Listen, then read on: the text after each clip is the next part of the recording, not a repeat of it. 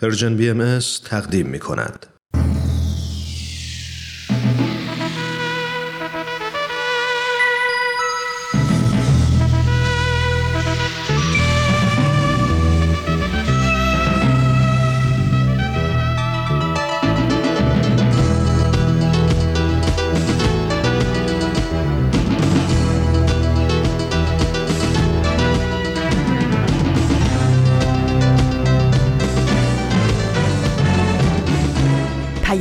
دوست.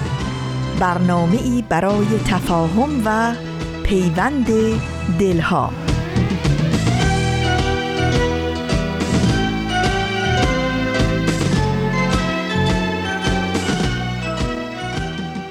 این یه پادکسته. پادکست هفت.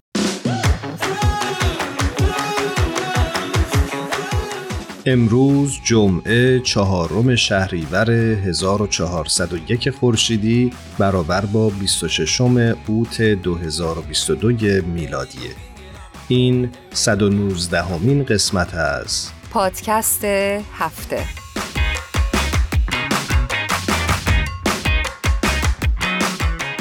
سلام و درود میگم حضور شما و خوشحالم که در این قسمت از پادکست هفت با من ایمان و هرانوش همراه شدید. سلام و درود میگم خدمت همه شما شنونده های خوبمون در پادکست هفت. امیدوارم که هر کجا که هستید روزگار بر وفق مراد شما عزیزان باشه.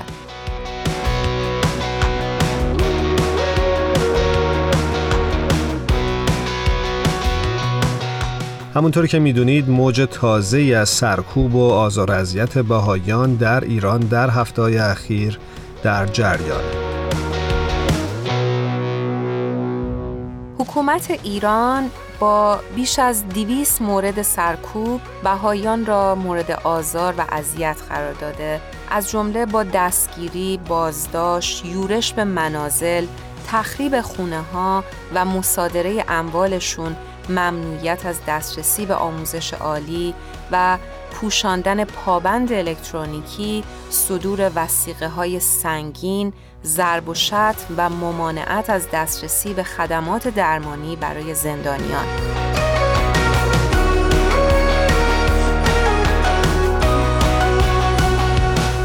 جامعه جهانی بهایی در گزارش اخیر خودش افشا کرد که چندی قبل ماموران امنیتی در تلاش برای بدنام کردن و محکوم کردن جامعه بهایی با اتهامات واهی در یک مهد کودک فیلمی ساختگی رو صحنه سازی و فیلم برداری کرده بودند.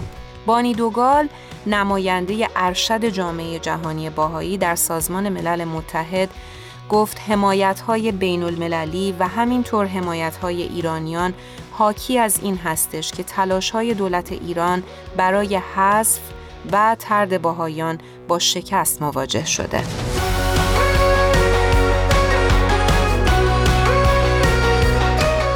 وقتی اخبار اتفاقات اخیر در رسانه ها منعکس شد، واکنش های بسیاری رو در سراسر جهان به همراه داشت.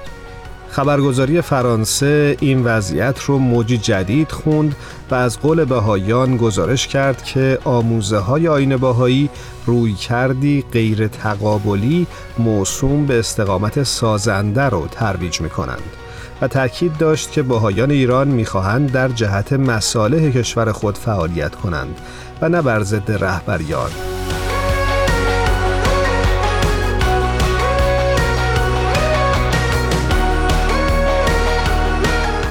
ما تو این برنامه تصمیم گرفتیم در همین ارتباط یعنی مفهوم استقامت سازنده صحبت کنیم. اما قبل از اینکه صحبت رو ادامه بدیم یک ترانه با هم میشنویم.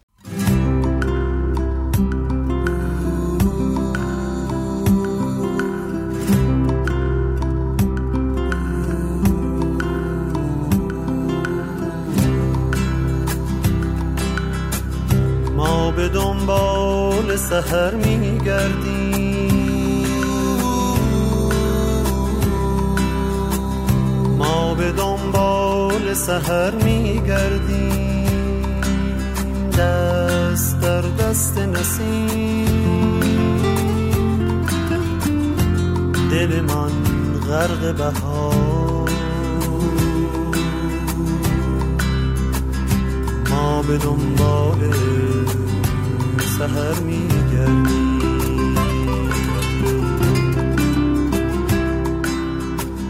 ما به دنبال سهر میگردیم. ما به دنبال سهر میگردیم. دست در دست نسیم. دلمان غرق بهار. ما به دنبال سهر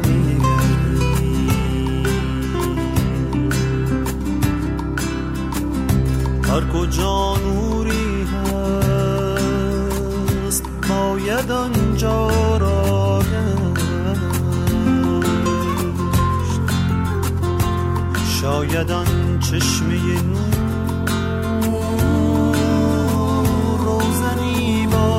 باشد از این آخر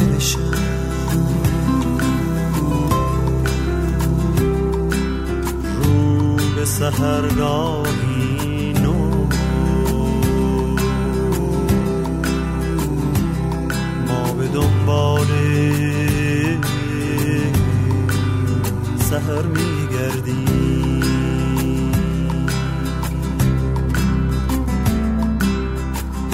ما به دنبال سهر میگردیم.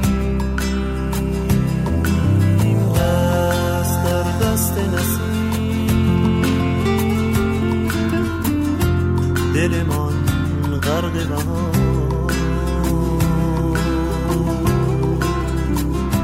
ما به دنبال سهر میگردیم. شاید آن عاشق پیر به سرودی می‌خوان قاصدی است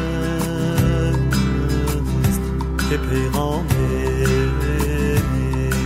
جدیدی داره.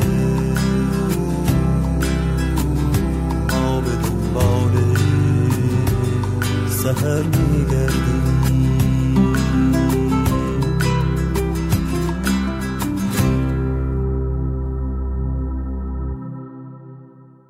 همچنان با پادکست هفت همراه هستید. من و هرانوش در خصوص وضعیت باهایان ایران و مفهوم استقامت سازنده صحبت می‌کنیم.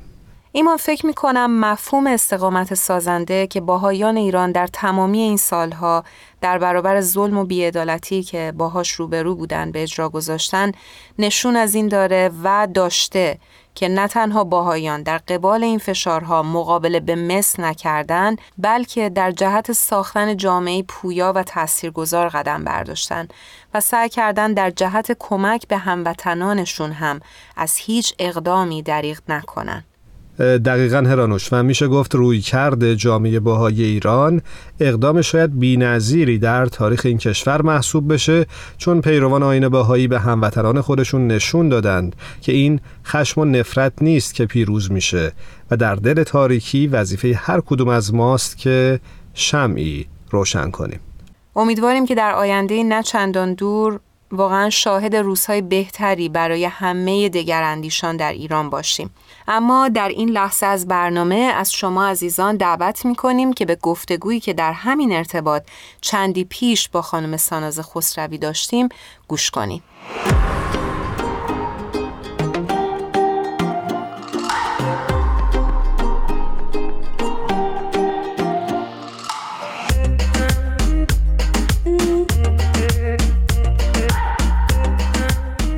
ساناز خسروی عزیز رو روی خط داریم. بسیار خوشحالیم از اینکه دعوت ما رو دوباره پذیرفتن. ساناز جون به برنامه خودت خوش اومدی. ممنون مرسی من خیلی خوشحالم که یه بار دیگه با شما و شنوندگانتون هستم. ساناز جان درود بر تو به برنامه خودت خوش اومدی. ممنون ایمان جان. ساناز عزیز برای اون دست شنونده هایی که ساناز جون رو نمی‌شناسن مهندس نرم افزار هستند و پژوهشگر در حوزه فلسفه دین. ساناز جان همونجوری که در جریان هستی موضوع برنامه امروزمون استقامت سازنده هست. و ما به این دلیل اومدیم سراغ تو برای اینکه فکر می‌کنم تو خیلی خوب خودت با این در حقیقت مفهوم آشنا هستی. برای اینکه در یک مقطعی از زندگی در ایران زمانی که دانشجوی دانشگاه باهایی بودی اون رو تجربه کردی. بله درسته. ساناز جون یه پیشنهاد داشتم. گفتم شاید بد نباشه در مورد همین مبحثی که ایمان جان بهش اشاره کرد صحبت بکنیم که اصلا استقامت سازنده چی هست؟ دست در نکنه هرانش کار منو راحت کرد. خواهش می‌کنم. آره حتما. خیلی خوبه وقتی راجع موضوعات مختلف صحبت می‌کنیم. اولش هم یه تعاریفی رو ارائه بدیم که با اون بحث بیشتر آشنا بشیم. خب می‌تونم از اینجا شروع بکنم که معمولا وقتی آدم ها تحت ظلم و ستم قرار می‌گیرن دو تا عکس عمل عمده ازشون دیده میشه. یکی اینکه یا منفعل میشن و اون ظلم رو میپذیرن و اون در حقیقت حالت قربانی رو پیدا می‌کنن یا اینکه سعی می‌کنن که مقابله به مثل بکنن. و یک روش دیگه هم وجود داره که توی جنبش های قرن بیستم مثل جنبش مبارزات مدنی توی آمریکا خیلی باب شد که بهش میگن مبارزات بدون خشونت یا مبارزات خشونت پرهیز. اما استقامت سازنده به این معنی است که در حقیقت نه درش مبارزه و ستوزه جویی و رقابت هست و در حقیقت داره از لغت استقامت استفاده میشه درش که یک بار معنای مثبت داره که در مقایسه با اون مبارزه یا اعتراض و نافرمانی قرار داده میشه. و اون لغت دوم هم یعنی سازنده نشون میده که در مفهوم استقامت سازنده سازندگی هست. یعنی در واقع اعتراض سازنده هست درسته؟ به طور مثبت. فراتر از اعتراض اعتراض می‌تونم بگم که نیست. همون استقامت هست که دنبال پیدا کردن راه حل و سازندگی هست. درسته. خب سانا جان میشه برامون یه خورده بیشتر بازش بکنی موضوع رو؟ یعنی برامون بگی که منظور چیه وقتی میگیم که رقابت و مبارزه نداره و سازندگی داره این نوع از استقامت؟ حتما. یعنی اینکه توی استقامت سازنده ما به عنوان افرادی که حالا تحت فشار هستیم یا تحت ظلم و ستم قرار گرفتیم خودمون رو یک گروه یا دسته ای نمی بینیم که منافعمون در مقابل منافع اکثریت یا حتی گروه دیگه اقلیت وجود داره و از هیچ روش ستیز جویانه یا رقابت طلبانه هم استفاده نمی کنیم. و وقتی میگیم که درش سازندگی وجود داره اگر که بخوایم مقایسه بکنیم مثلا توی مبارزات مدنی یا نافرمانی های مدنی یا اعتراضات خشونت پرهیز بیشتر تمرکز روی نتایج آنی هست. بیشتر تمرکز روی اینه که اعتراض کنیم اعتصاب کنیم. ولی دنبال پیدا کردن ریشای مشکل و حل اونها نیستن. و در صورت که توی استقامت سازنده ممکنه نتایج آنی حاصل نشه ولی ما در یک فرایند طولانی مدت هستیم که دنبال حل اون مشکل هستیم. بعد یه تفاوتی هم که هست اینه که اون پیشورز هایی که ما داریم توی استقامت سازنده اساسا متفاوت هستن. اینکه همطور که گفتم ما توی یک گروهی نیستیم که اون هویتمون در تضاد با هویت بقیه آدم ها یا گروه های دیگه است. بلکه ما هم بخشی از اون وجود انسانی هستیم که داریم به بهتر شدن جامعه کمک می‌کنیم. همونطور که مثلا توی بدن انسان اگر که پا یا دست یا هر ارگان دیگه درست کار نکنه بدن هم نمی‌تونه درست کار کنه اینم دید ماست. یعنی ما خودمون رو مثل یه ارگانی می‌دونیم که اگه نتونیم درست کار کنیم در نتیجه اثر منفی می‌ذاره روی بدن. پس باید ما هم بتونیم درست کار کنیم و این فرصت بهمون داده بشه که بتونیم فعالیت بکنیم که در نهایت اون بدن بتونه به هدفش برسه سانز جون ممکنه برامون مثال بزنی؟ حتما همونطور که ایمان هم گفت اول مصاحبه یه مثال بارزش هست اون روی کردی که جامعه بهایی توی ایران نسبت به ظلم و ستمی که به صورت سیستماتیک داره برش اعمال میشه از خودش نشون داده و به صورت در حقیقت نمونه اون تاسیس مؤسسه علمی آزاد یا BIHE های Institute for Higher Education هست که بعد از انقلاب فرهنگی توی ایران دانشجویان باهایی نمی‌تونن وارد دانشگاه ها بشن. به خاطر همین جامعه باهایی اومد فکر کرد که شاید بتونه اگر دانشگاهی رو تأسیس بکنه که این فرصت رو برای دانشجویان باهایی به وجود بیاره که بتونن تحصیل بکنن در حقیقت این یک استقامت سازنده بود. یعنی جامعه باهایی به جای اینکه منفعل بشه و خودش رو قربانی بدونه یا اینکه بخواد دست به مبارزات خشونت آمیز بزنه در عوضش اومد یک مؤسسه رو تأسیس کرد که فرصت این رو به وجود آورد برای دانشجویان باهایی که تحصیل بکنن و در عین حال در کنارش به اعتراضش از طریق های قضایی یا های بین المللی و دادخواهیش هم ادامه داد. این یه مثالش هست و یا یه مثال دیگه هم که می‌تونم بزنم. همونطور که می‌دونیم وقتی که حضرت عبدالبها اومدن آمریکا تحت تاثیر قوانین تبعیض‌آمیزی که وجود داشت ازدواج بین نژادی حالا به خصوص ازدواج بین سیاه و سفید ممنوع بود توی آمریکا و غیر قانونی بود. حضرت عبدالبها این موضوع رو تشویق کردن و در حقیقت این ازدواج بین نژادی یک استقامت سازنده بود. حتی در حال حاضر که ما هنوز هم با اون مسئله نجات پرستی در سرتاسر سر دنیا باهاش روبرو هستیم این مسئله ازدواج بین نژادی می‌تونه یک نوع استقامت سازنده باشه که ممکنه نتایج آنی نداشته باشه ولی نسل های آینده که توی این خانواده ها تربیت میشن خیلی می‌تونن متفاوت تر باشه روی کردشون نسبت به مسئله نژاد و انسان. خیلی جالب. مرسی. ممنون از توضیحی که دادی.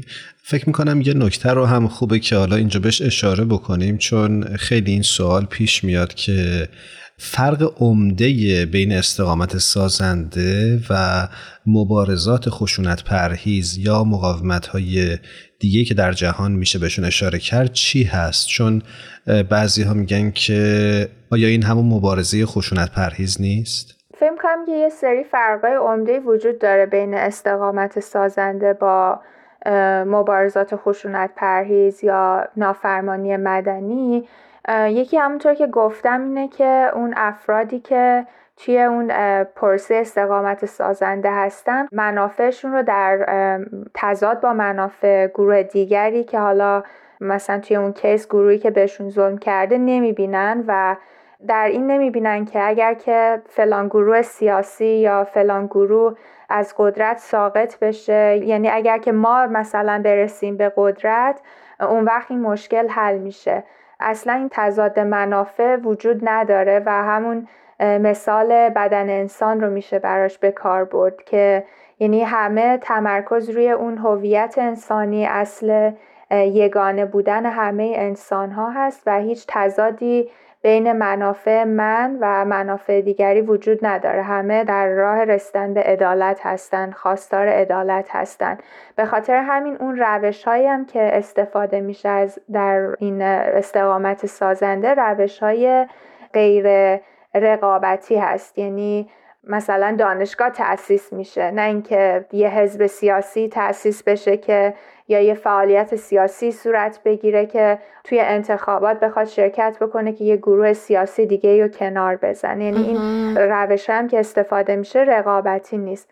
بعد همونطور که گفتم باز هم تمرکز روی سازندگی است نه روی اعتراض. چون که بیشتر این مبارزات خشونت پرهیز یا اعتراضات و نافرمانی مدنی همیشه ذهن اون افرادی که توی این گروه ها و دستا هستن اینه که خب چجوری من اعتراض خودم رو نشون بدم؟ چجوری به قدرت برسم؟ یا هیچ وقت تمرکز روی نیست که خب حالا اصلا اصل موضوع چیه؟ چرا این اتفاق افتاده؟ ریشه یه چیزی بررسی بشه؟ ریشه یه چیزی حل بشه؟ همش تمرکز روی اون اعتراض و نافرمانی هست.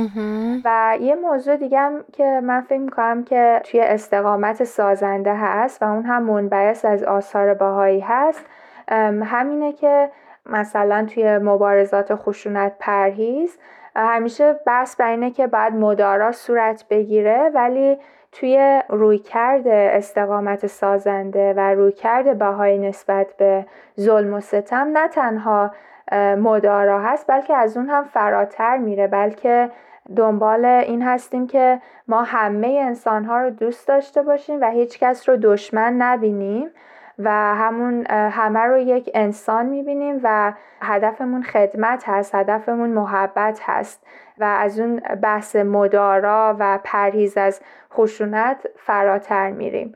خیلی ممنونیم ازت. من یه چیزی یعنی یه خاطره ای برام زنده شد در خلال صحبتات و اینکه خیلی یادم میاد که می‌گفتن دوستانمون که این کاری که دارید شماها توی ایران انجام می‌دید به نظر ما کار منفعلانه ایه آیا واقعا این شکلی هستش؟ البته در خلال توضیحاتت من خیلی دیدم که اشاره کردی ولی یه مقدار دوست داشتم که شفافتر توضیح بدی برامون که آیا واقعا استقامت سازنده منفعلانه است و انفعال یا نه؟ من فکر می‌کنم که وقتی می‌شد بگه انفعاله که برای مثال توی اون بحث حق تحصیل جامعه باهایی نه به صورت قانونی دادخواهی می‌کرد و نه مؤسسه بیایچ رو تأسیس می‌کرد. اون موقع شاید به جا بود اگر می‌گفتیم که مثلا توی اون موضوع جامعه باهایی دچار انفعال شده.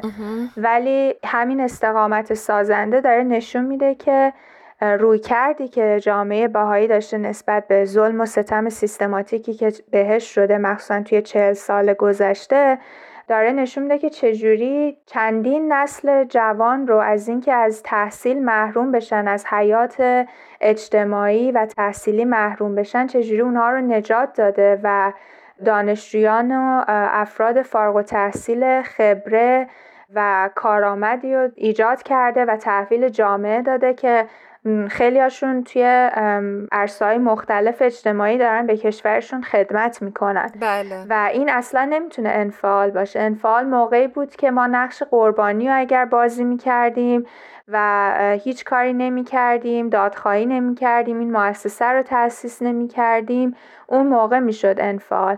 و شاید این هم کسانی میگن که شاید دنبال نتایج آنی هستن. حالا من نمی‌دونم مثلا اگر که اعتراضی صورت می گرفت یا مثلا اگر که آدم ها توی نمی‌دونم نافرمانی های مدنی. به خیابون ها میریختن. دقیقا کارهای خشونت آمیز می‌کردن. یعنی مبارزات خشونت آمیز داشتن. اون موقع چه نتیجه ای قرار بود حاصل بشه که الان نشده؟ برعکس داشتیم در حقیقت به چرخه خشونت هم کمک می‌کردیم و خشونت بیشتری رو وارد جامعه می‌کردیم که نتیجهش هم اصلا به نظرم خوب نبود. پایدار نبود. دقیقا نه پایدار بود. و نه درست. دقیقا دقیقا.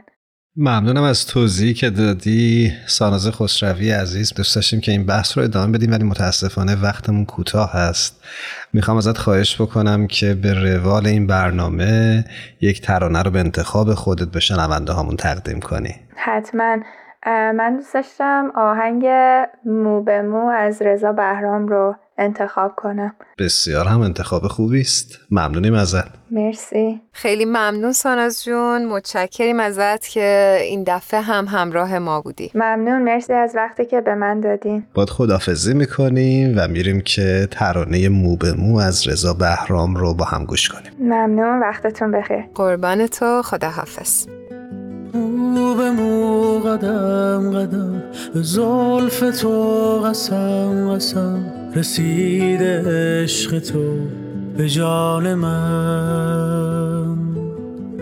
به یاد تو نفس نفس بریدم از این قفس. زندان است جهان من. عشقت چرا تاوان من شد.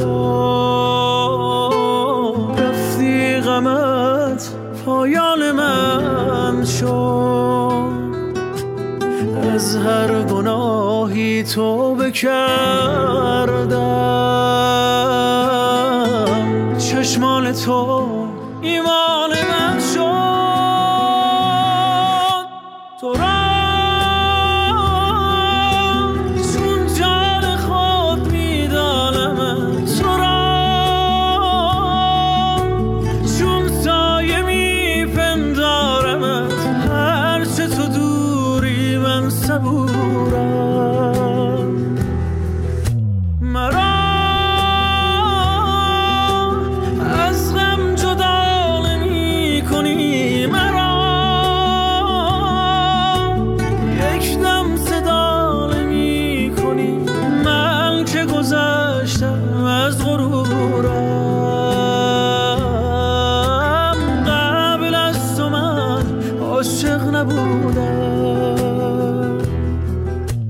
شما می‌تونید از طریق وبسایت Persian BMS به آدرس persianbahaimedia.org و یا از طریق کانال تلگرام این رسانه به آدرس Persian BMS به آرشیو این برنامه ها دسترسی داشته باشید.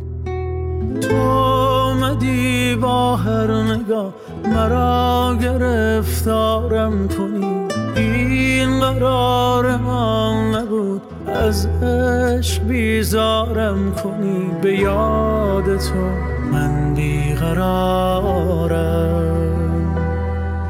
ای وای هنوز چشم انتظارم. تو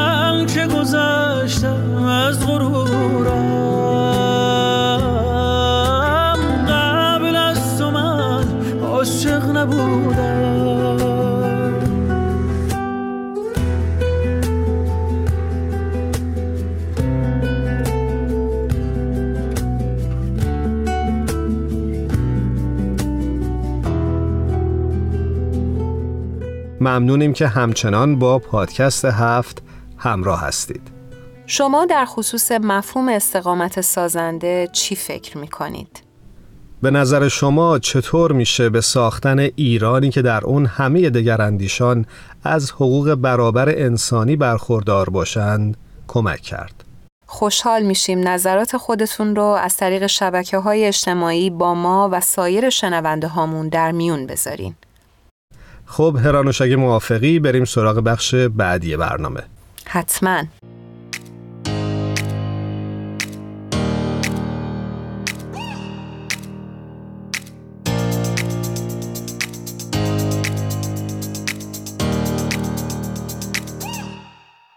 دوستان و شنوندگان عزیزمون در پادکست هفت آنیتای عزیز رو روی خط داریم. بسیار خوشحالیم از اینکه این هفته هم در خدمتش هستیم.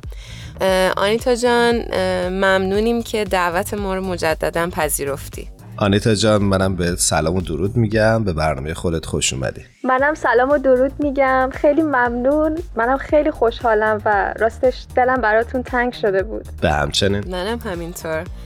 خب این هفته آنیتا جان برای ما چی داری؟ این هفته رو می‌خوام با یک بیانی از حضرت بهاءالله شروع کنم که میفرمایند سراج عالم دانایی است و نور آن بینایی و بعدم می‌خوام برم سراغ یک کتابی که خیلی براش هیجان زدم چه کتابی؟ کتاب A Guide to Critical Thinking که توسط آقای کوروش کامیاب سال 1391 به کتاب راهنمای تفکر نقادانه پرسیدن سوالهای بجا به فارسی ترجمه میشه و در نشر مینوی خرد به چاپ می‌رسه. خیلی هم عالی. فکر می‌کنم تفکر نقادانه چیزی که همه ما بهش نیاز داریم در زندگی. بله. چقدر عالی که این کتاب معرفی داریم می‌کنی. دارم فکر می‌کنم که هر کتابی رو که معرفی می‌کنی دوستای عزیز من در ایران برای من میفرستن و من متاسفانه وقت نمی‌کنم بخونم. هر دفعه که اینا رو میگی من میگم خب اینو حتما برم دوباره بخونمش و آره پس تو هم لیستت مثل من داره طولانی میشه. شدیدن همینجا اینا رو گذاشتم رو هم دیگه میگم برم سراغشون ولی فرصت نشده. متاسفانه. خب پس هرانوش جان من امیدوارم که امروز بتونم حسابی شما رو ترغیب بکنم که این کتاب رو مطالعه بکنید مرسی. ممنونم. بله بله. شما همیشه منو زیاد ترغیب کردید. برم سراغ کتاب و مجلات مختلف. قربان شما. بریم سراغ هدف کتاب. حتما. خب. این کتاب می‌خواد ما رو به عنوان خواننده با پرسش و تفکر نقادانه و نحوه کاربرد اون آشنا بکنه و در ما این مهارت رو توسط خود ما بشناسونه و اون رو تقویت بکنه تا ما بتونیم تصمیمات بهتری بگیریم و قضاوتهای دقیق تری تو زندگی داشته باشیم. یکی از نویسنده های این کتاب که اسمشون نیل بران هست ایشون یک خانم کره اصل هستند که آمریکایی تبارن و خودشون تفکر نقادانه رو در دانشگاه های آمریکا تدریس می‌کردن. و این موضوع به عنوان یک مبحث میان رشته‌ای تو دانشگاه های مختلف جهان در حال تدریس شدن هست. و این موضوع بدیهیه که این کتاب با تاثیرگذاری که داره به عنوان اثر شایسته قدردانی هم معرفی شده. کتاب علاوه بر تشخیص استدلال ها چطور ارزیابی کردن دلایل، واژه ها، عبارات مبهم، شواهد و قرائن و فرضها، آمارها، مغلطه ها، علتهای بدیل رو به ما یاد میده. فکر می‌کنم ما تو دنیای امروز خیلی به پرورش دادن این قابلیت ها در خودمون احتیاج داریم با این انفجار اخباری که روزانه توی سوشال مدیا باش مواجه میشیم. من که واقعا با این حرفت موافقم. خوشحالم باید باشیم چون این کتاب ایمان جان به ما تمرین هم میده و مثال های واضحی رو می‌زنه که ما بتونیم این تفکر رو در خودمون به وجود بیاریم و نهادینه بکنیم. روی کردی که کتاب در تفکر نقادانه داره با پرسیدن سواله به گفته خود نویسنده های این کتاب با خوندن و به کار بردن اصول درست سه جنبه در هر آدمی برای داشتن تفکر نقادانه تقویت میشه.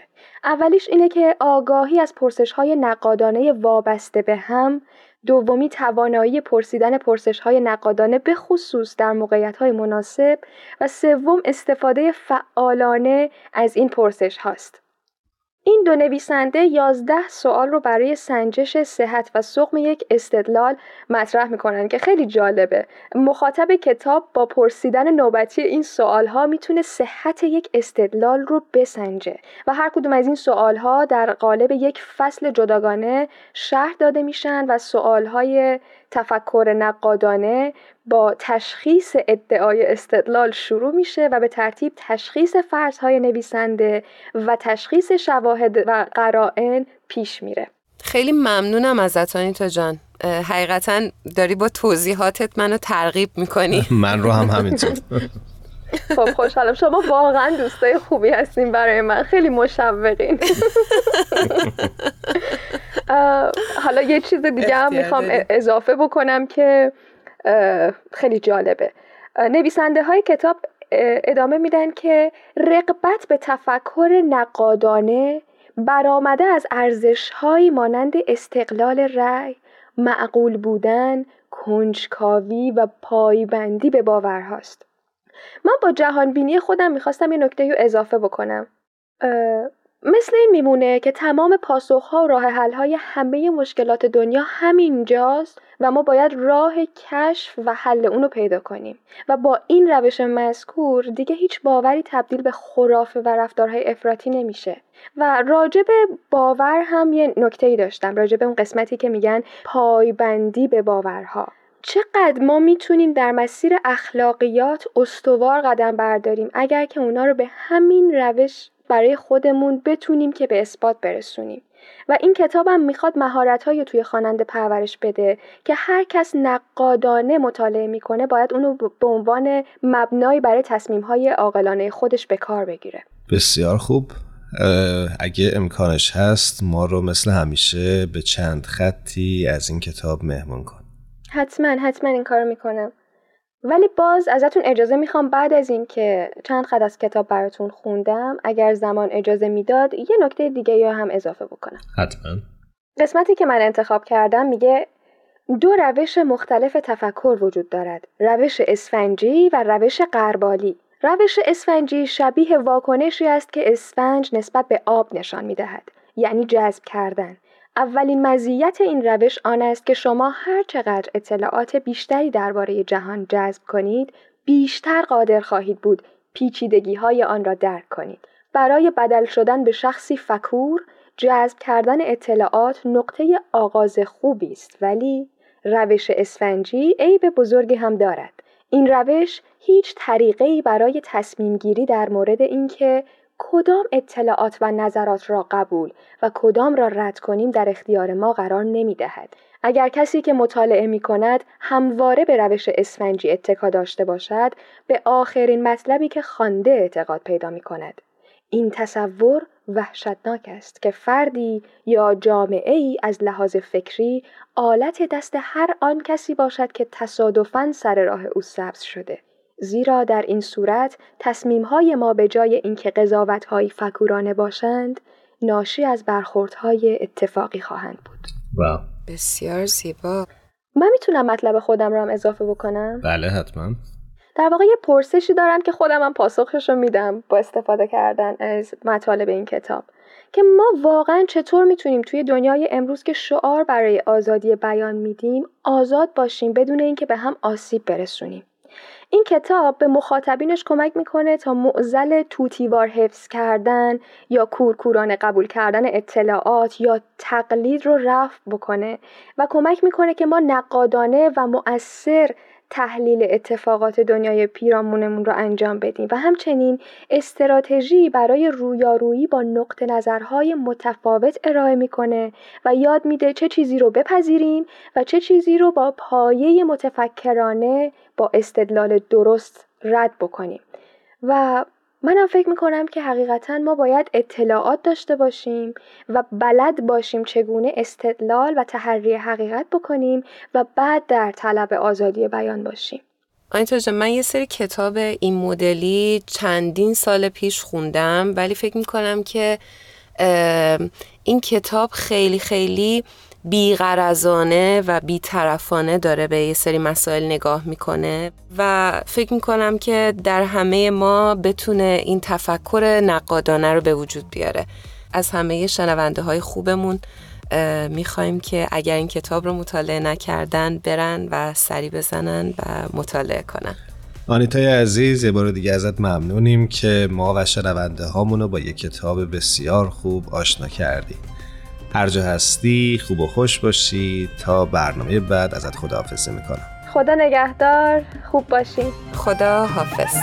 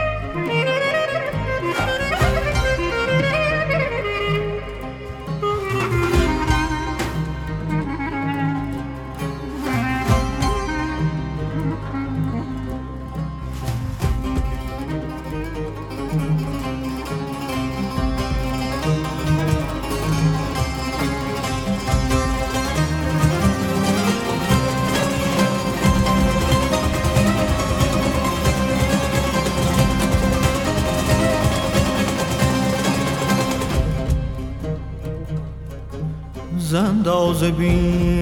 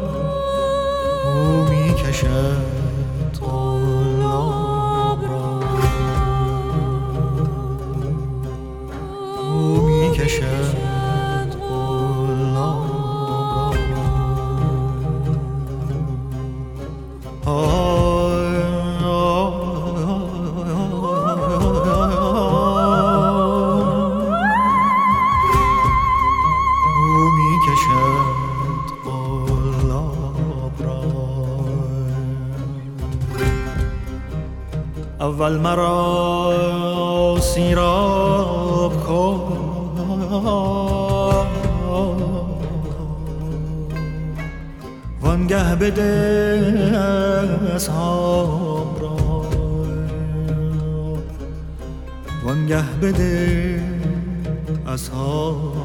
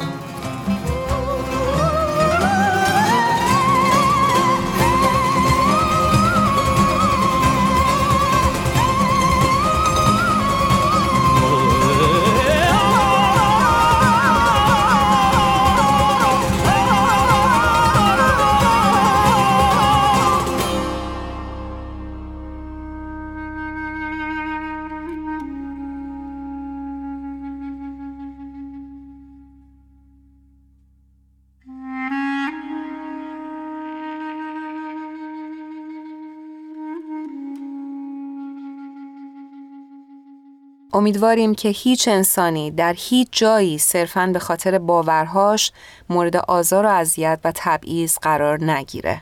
یک بار دیگه از شما کتاب پایان پادکست هفت با ما همراه بودید سپاسگزاری می کنم همینطور از تهیه کننده های خوب برنامه میساق، تارا و پگاه هر کجا هستید شب و روزتون خوش خدا نگهدار.